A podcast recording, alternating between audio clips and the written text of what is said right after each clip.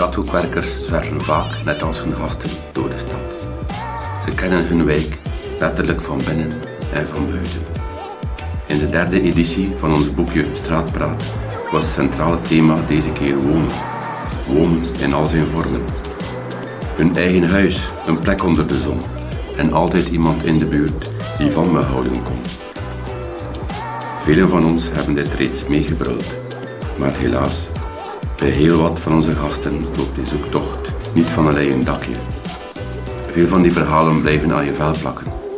In de podcast die volgt hoor je verhalen van hoop en verhalen van wanhoop. Je hoort de zoektocht van onze gasten en onze collega's naar dat onderdak, naar iemand om van te houden. Altijd iemands kind. Een woordje van dank aan die stille strijders, aan de vlotte pennen, aan de warme stemmen, aan alle partners die ons helpen in die zoektocht.